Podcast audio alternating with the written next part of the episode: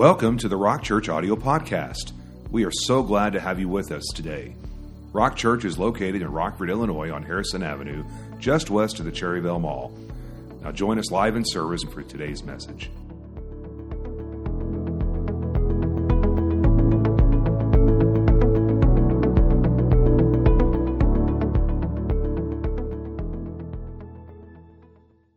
Today we have a special treat. Uh, we have one of our own uh, who's going to be uh, speaking the word to us today.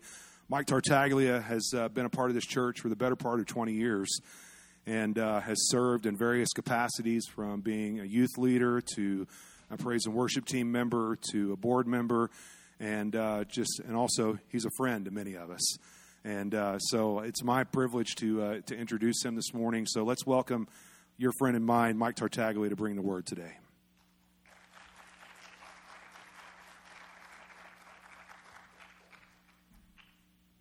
Everyone.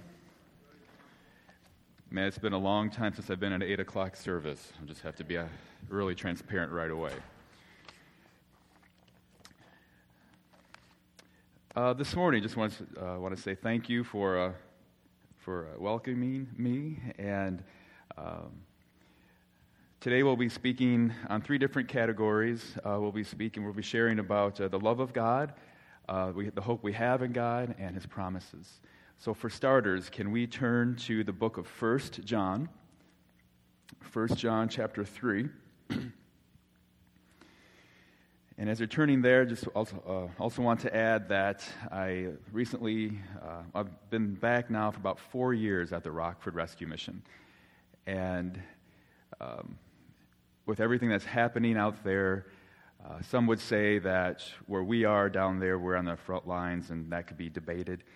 But aside from everything that's been happening, we see a lot of a common term that we use down there is this is where heaven meets hell. Uh, we see a lot of the, the, the drug addicted, the alcoholic, uh, the desolate, uh, hopeless. Probably is a bottom line there that they're without hope. And they are there for, if they're on the program, they are there for 9 to 12 months, and it's just a privilege uh, to see the work of Christ in their life. When not all, but most will come in and uh, they are at the end of their rope, again, with, without any hope or any encouragement, um, completely uh, void of any of that. And along the way, and I would say those who maybe were brought up in church and fell away, or had a, had a certain idea who God may be, or even never have heard of God, or just are a non believer. And Jesus is not limited to any of those situations. Uh, we've seen people who were dead in their sin be born again and come to the saving knowledge of Jesus Christ. And you see the light and the life in their eyes when that happens. And you see where hope has just flooded their life. And it's just remarkable to, uh, to see that. And we see oftentimes where we see that this is rooted in the love of God, where the same love that we have experienced from Him by Him granting us eternal life through Jesus Christ, that He offers that to them as well. And we see the eternal value of, of what's happening, and it's just, uh, it's great. It's, it's, like I said before, it's a privilege and of course, any of us who are in ministry, we know how discouraging ministry can be and how messy and gritty and complicated and backbiting that ministry can be.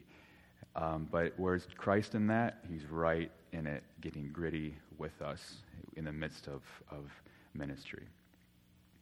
So, beginning here in uh, 1 John chapter 3, we'll, we will begin in verse 23. Speaking of the love of God. So 1 John chapter 3 verse 23.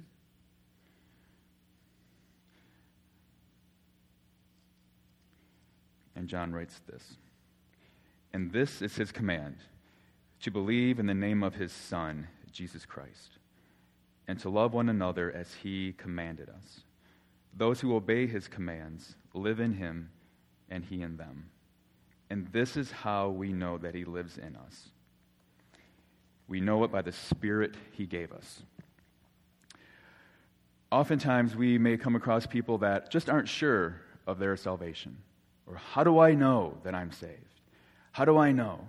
And there's the debate of you could lose your salvation and you can't lose your salvation. We won't be talking about that today. But this is how John shares with us. This is how we know. He writes it here that he lives in us is that we know it by the Spirit he gave us. Chapter 4, verse 1. Dear friends, do not believe every spirit, but test the spirits to see whether they are from God. Because many false prophets have come out into the world, this is how you recognize the Spirit of God. So he gives us clear instructions on how we recognize the Spirit of God in our life. Every spirit that acknowledges that Jesus is, has come in the flesh is from God. But every spirit that does not acknowledge Jesus is not from God. This is the spirit of the Antichrist, which you have heard is coming and even now is already in the world. Verse 4 You, dear children, are from God and have overcome them, because the one who is in you is greater than the one who is in the world. And that stands true today for all of us. The one that is in you is greater than the one that's in the world. That is sometimes, I believe in my life, I, have experienced where that gets overshadowed by circumstances. It's gets, I, I forget sometimes that he's greater than the world because it looks like he's not sometimes. It looks like evil has dominated. It looks like evil has triumph, is, is triumphant. And this, that's just not true. Because if we live by that, we're going by what we see, our feelings, our circumstances, and we're called to live differently than that. We're called to live by the Word of God, to be obedient to the Word of God, and walk by faith and not by sight, and realize and remember that it's the Spirit of Christ in us that is greater than. His promises, and we'll get into this later, is that His words are trustworthy and true. All of them. All of the Word is trustworthy and true. The Word of God is Holy Spirit inspired without error able to rebuke, correct, and, and uh, equip us for the work of Christ. And God is faithful because of his love. He is faithful. He loves us unconditionally. And by remembering these things, we should be encouraged. We should see a life that we are victorious in. I'm not saying it isn't hard to do, it's challenging. I understand. It's His love in our life that brings us joy. He sets us free from the bondage of sin and death. I could recall I spent the first 20 some years of my life without Christ, dark, living for self, in the flesh, and on and on and on. I won't go into any great detail, but I was dead in my sin, and I was a rocket to hell. And I was my own God. My way, my way, I'm no better if there's such a great God, then why is this happening? Why is that happening? Why is that happening? And I would accuse God and even believe, and, and just shout out to him horrible things. Horrible things to him. And even in my own foolishness, I would tell God that I didn't believe in him. So figure that one out, right? Uh, if I didn't believe in him, why am I even speaking to him? That just shows how foolish one could be and how Psalms tells us that it's the fool that says in his heart, There is no God. And the night that he rescued me, whenever we sing that song, You Came to My Rescue, I still get a little bit choked up. I've been walking with the Lord now for about 25, 26 years. And I never want to forget his love in my life the night that he rescued me and delivered me and set me free and forgave my sins. I repented and I threw myself down because of the grace and the love of Christ. It's Jesus Christ. And he's ahead, and that promise is for everyone. He offers that to everyone. Excuse me. And by living a life that we recognize the Spirit of Christ in our life, we are strengthened. But He calls us to live and handle our life biblically. There isn't any, what I have found, there isn't any circumstance or any relationship that we have in our life that the, that the Word of God does not address. Maybe not explicitly, but implicitly. He doesn't He doesn't leave us hanging. The Word of God is sufficient. It always has been, it always will be. It's sufficient. It's sometimes with our lack of understanding where we accuse the Word of not being enough. And we go over here to look for answers. We go over here to look for insight or purpose or depth or anything that we think that we're needing. And all the time we're overlooking the Word because we haven't found what we think that we're looking for. But the Word of God tells us that Christ is sufficient, He's enough. Believer or non believer alike, there are those that we may know, and I'll say in my own experience is that I know some who have walked with the Lord their whole life. They were brought up in church and, and they came to know the Lord at a very early age, and they struggle with their identity in Jesus. And they're buying the self help books and the secular things like that. And I'm not judging them, I'm not condemning them, but my heart goes out to them because I look at me and go, what's, what's wrong with me? Because I came to know the Lord at, at a later age, and maybe I should be doing that too. But there is one advantage of living a life in the world is that you recognize evil a lot more clear. You don't have to wonder so much. No, I recognize that as non Jesus, if I can say that, because I remember living that way or doing those things before I was a believer. So that is clearly to me a non believing thing. That's a, that's a very secular thing to do or to say whatever, or when you see things happening. So that's one advantage, if I can say that, of living a life so long without God. But again, because of His love in our life, um, and his faithfulness in our life as well. He draws us uh, to him and he rescues us. Now, next, if we can go to, uh, we have three different scriptures today. The next scripture I'd like to bring us to would be 1 Thessalonians chapter 4. If we can go there, go back a little bit. And this is a promise, this is a hope that we have also. And we recognize uh, the signs of the times, what's happening 1 Thessalonians chapter 4, beginning in chapter or verse 13 rather.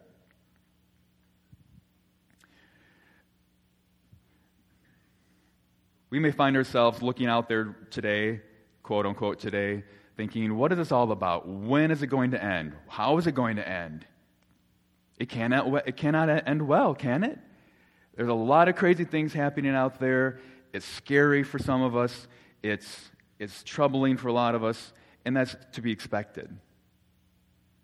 We're people, and we are, we are uh, affected by what's happening when we watch the news or see the news or people or whatever the case may be.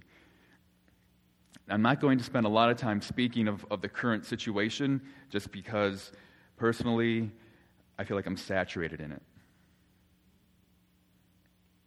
And it's you know, I'd rather be sat, not to be ignoring the situation, but I'd rather be saturated in, in the Word and look at it from that eternal perspective. Not minimizing it, of course. I've known 10 people who have been affected by the latest illness, one that has died. I'm sorry, got a two that have died. So I'm fully aware of the, of the severity. So I don't want you to think that I'm being callous or disconnected to what's happening. I'm fully aware. And those 10 people were close to me. They're doing fine. So I just want to get that out there so uh, it's, it's clear. So, chapter 4, verse 13. This, it, Paul talks about the return of Christ. And that should bring cel- celebration at all times, knowing that he's on his way back. He's on his way back. And that should be exciting for us. In the midst of all this turmoil, his promise is trustworthy and true, and he's returning, and his reward is with him. He doesn't lie.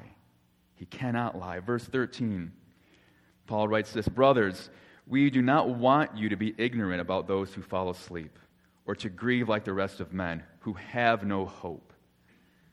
We believe that Jesus died, rose again, and so we believe that God will bring with Jesus those who have fallen asleep in him. According to the Lord's own word, we tell you that we who are still alive, who are left till the coming of the Lord, will certainly not pre- precede those who have fallen asleep. Verse 16 For the Lord himself will come down from heaven with a loud command, with the voice of the archangel, with the trumpet call of God, and the dead in Christ will rise first. After that, we who are still alive and are left will be caught up together with them in the clouds to meet the Lord in the air, and so will we will be with him forever. Therefore, encourage each other with these words. I love how he ends that. Therefore, encourage each other with these words. I want to encourage you this morning that there will, will, be a day we will hear the trumpet with a loud command. Paul writes this, and he wants to be clear about that. He says, The Lord Himself. That's, that's a possessive, that's a definitive article. He will be here, He will return Himself. He won't send a messenger, He won't send an angel, He won't send anything else, but He Himself will return. And we will be caught up with Him in the air. Now, when I was a young Christian, I had it all figured out. Oh, I know the mechanics, I know not the winds, but how it's going to happen. I believe it. You know, 25 years later, I'm like, I, I don't know. I have no clue how this is going to happen. I thought that I knew or how it's going to happen, and you know, Lord, you, Lord, you know, you know, and that's fine. You know, we're not called to know the, the specifics, and we'll read that a little bit later about the times and the days. We're not called to that. What we are called is to serve Christ, to love with the love of God, to bring others to know God and to make Him known, to be about our Father's business and to occupy until His return.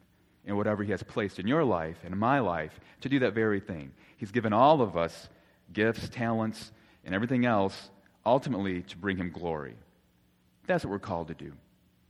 And how that, how that looks in our lives should look different, because we're all different. You know, He's an intelligent designer. We all look different, we all are different, and that's good. That's not a bad thing because God is God and He's awesome. He's not limited the way we are. And we are, as a body of Christ, we're called to love each other in spite of our differences. And we will have personality conflicts and we will screw up. We will fall short. We always do. Why? Because we are a fallen people in a need, in need of a Savior. But even so, when we mess up, and we will, and we will, you know, He gives us clear instructions how to handle those things biblically. When we are to forgive and show mercy and grace, not when it's convenient, maybe sometimes when it's hard. We're commanded to do that. That isn't like a good idea or a suggestion that he offers. You know, um, a quick testimony would be this: is when I was um, a young believer again, I had a uh, immature faith, but it was genuine. And I was the Jesus freak of my family. I came from a Catholic church, Catholic background. Man, how dare you read the Bible? That's just for the priest to read, and you are going right to hell, buddy, if you're going to read the Bible. You know, it's one of those kind of deals. So, at a particular time, I had I was employed at a, a local church as their property manager, and my dad was probably the most critical of me and uh, you know, I'll just leave it there. My dad has been dead now for about seven years. So we had a, had a security door and a camera, only one, not like today where we have 16 or something like that, right? It's just only one at, at, at the time. And I saw him driving around the church in the parking lot, going around and around and around. And I thought, what, what, what, is, what is going on there? So I caught him just in time, or at the right time. I went to the back door and I waved him in, and he pulls up. What are you, what are you doing? Just come to the front door and get buzzed in. It's okay. And he goes, Well, can I talk to you? Yeah, sure. Now, my dad left my mom when I was probably seven after 23 years of marriage. Four kids. I was the youngest of the four. So all this time goes by. He goes, I just really need to know how you really feel about the divorce. Okay. Now, this is after we had many arguments, many conversations over the years. And after um, a lot of conversations of when was I going to come back to my senses and forget this Jesus thing and get right and let it go and, you know, and all that, all those things. And I simply said, you know, Dad, I have forgiven you of everything that I held against you. It's done. It's, it's over. I mean, was there still healing to be had? Sure. But a, a forgiveness in that means no longer that we are demanding payback for what the offense was. That's all. Do we give them a license to continue to hurt us? Nope. It's not demanding that they pay for what they did or what we think they did. That's a biblical forgiveness. A secular forgiveness doesn't offer that. A secular forgiveness has a, scorecard, or you keep it in your arsenal. So when they really tick you off, you can pull it back out of your box and say, Remember you did this? I thought you forgave me. Well, well, you know, I thought I did too, but here it is, in your face. A biblical forgiveness is not that. It's quite opposite. And I, I finish up with the very Jesus that you resent is the very Jesus that has, allowed me and given me the freedom to forgive you. So he cried a little bit. I cried.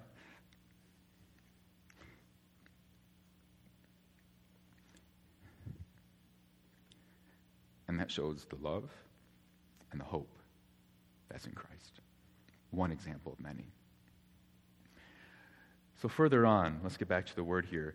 And uh, let's go up a little bit uh, to chapter 5, okay? Chapter 5 and verse 4 of 1 Thessalonians. Paul writes this You are all sons of the light and the sons of the day. We do not belong to the night or to the darkness. So then, let us not be like others who are asleep, but let us be alert and self controlled. For those who sleep, sleep at night, and those who get drunk, get drunk at night. But since we belong to the day, let us be self controlled, putting on faith and love as a breastplate, and the hope of salvation as a helmet. For God did not appoint us to suffer wrath, but to receive salvation through our Lord Jesus Christ. He died for us so that, whether we are awake or asleep, we may live together with him. Therefore, encourage one another and build each other up, just as in fact you are doing. Paul really wants to make sure, I guess, in this passage that we are encouraged. We are to encourage each other. And here's one encouragement, and I'll just repeat it one last time before we move on, is that we will be living with him and he will be returning for his body, for the body of Christ. Whether, you know, there's a lot of conversations about the last days, with if we're in them, how far we are in them when he's returning, he's coming soon. Some of those things are relative. But we do know this is that every day we're one day closer. We can't argue that. Finally, we got just a few minutes left. Let's go to the book of Revelation, chapter 21. Revelation chapter 21.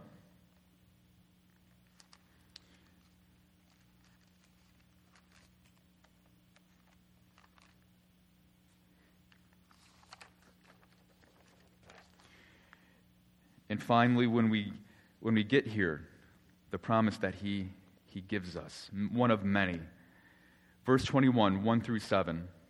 Then I saw heaven and a new earth, and for, for the first heaven and the first earth had passed away, and there was no longer any sea. I saw the holy city, the new Jerusalem, coming down out of heaven from God, prepared as a bride beautifully dressed for her husband. And I heard a loud voice from the throne saying, Now the dwelling of God is with men, and he will live with them. They will be his people, and God himself will be with them and be their God. He will wipe away every tear from their eyes. There will be no more death, or mourning, or crying, or pain, for the old order of things have passed away. You can stay there for a moment. I'm to, I'm going to read ahead just a little bit in verse or chapter 22, verse 3, and it just brings us home. Um, no longer will, will there be any curse. The throne of God and of the Lamb will be in the city, and his servants will serve him. They will see his face, and his name will be on their foreheads. There will be no more night. They will not need light of a lamp, nor the light of the sun, for the Lord God will give them light, and they will reign forever and ever.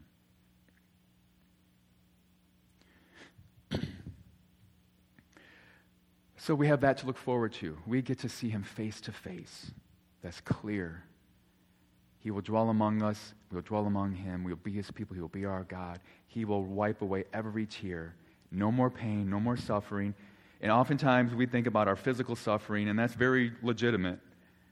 But I want to mention this also is that we have many sufferings, many pains that come from our emotional state, from our mental state. No longer will we be experiencing the pain from our emotional or our mental. That is so liberating because a lot of us struggle with those too. We struggle with a lot of things, right? We could say anxiety, depression, and the list goes on and on and on. Some of us, those will be gone. We've only experienced a life that's been polluted by sin. And at this point in our life, we'll, we'll live in a world that will be non polluted with sin ever. It'll be something that we have never experienced.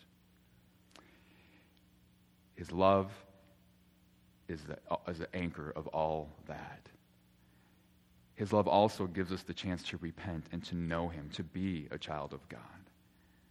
His love also offers us that moment to be delivered and to be set free from the obligation of sin and to live life as He has called us to do. And knowing that as a child, we can look up in the midst of all this madness, we can look up for His return and not forget that and be encouraged by that, knowing he is, he is returning. And when the end game gets here, we will be dwelling with him and seeing him face to face. Wow. Face to face.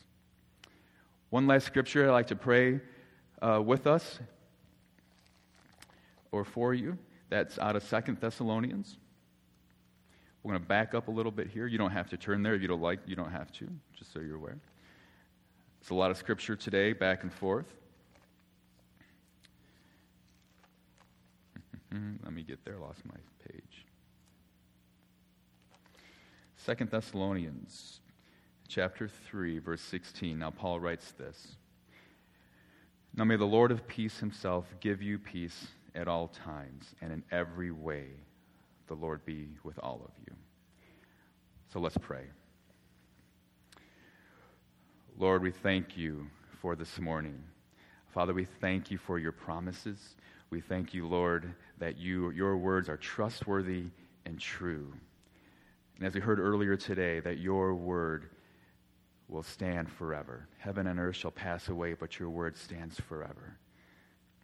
Lord, help us to remain focused on you, to remain about your business, Lord, and not be so distracted by the things of the world, but to, to continue to be salt and light. I want to pray for, again, for uh, my brothers and sisters here that the Lord of peace himself be upon all of you in all times and in every way. May the Lord be with all of you. We pray this in Jesus' name. Amen. Now, if you are so inclined, I brought my mask. So if you like to pray, I will pray with you, and I will wear my mask for any of those, uh, any of those who would feel more comfortable. And uh, outside of that, have a great day. May the Lord bless you, and may His face shine upon you.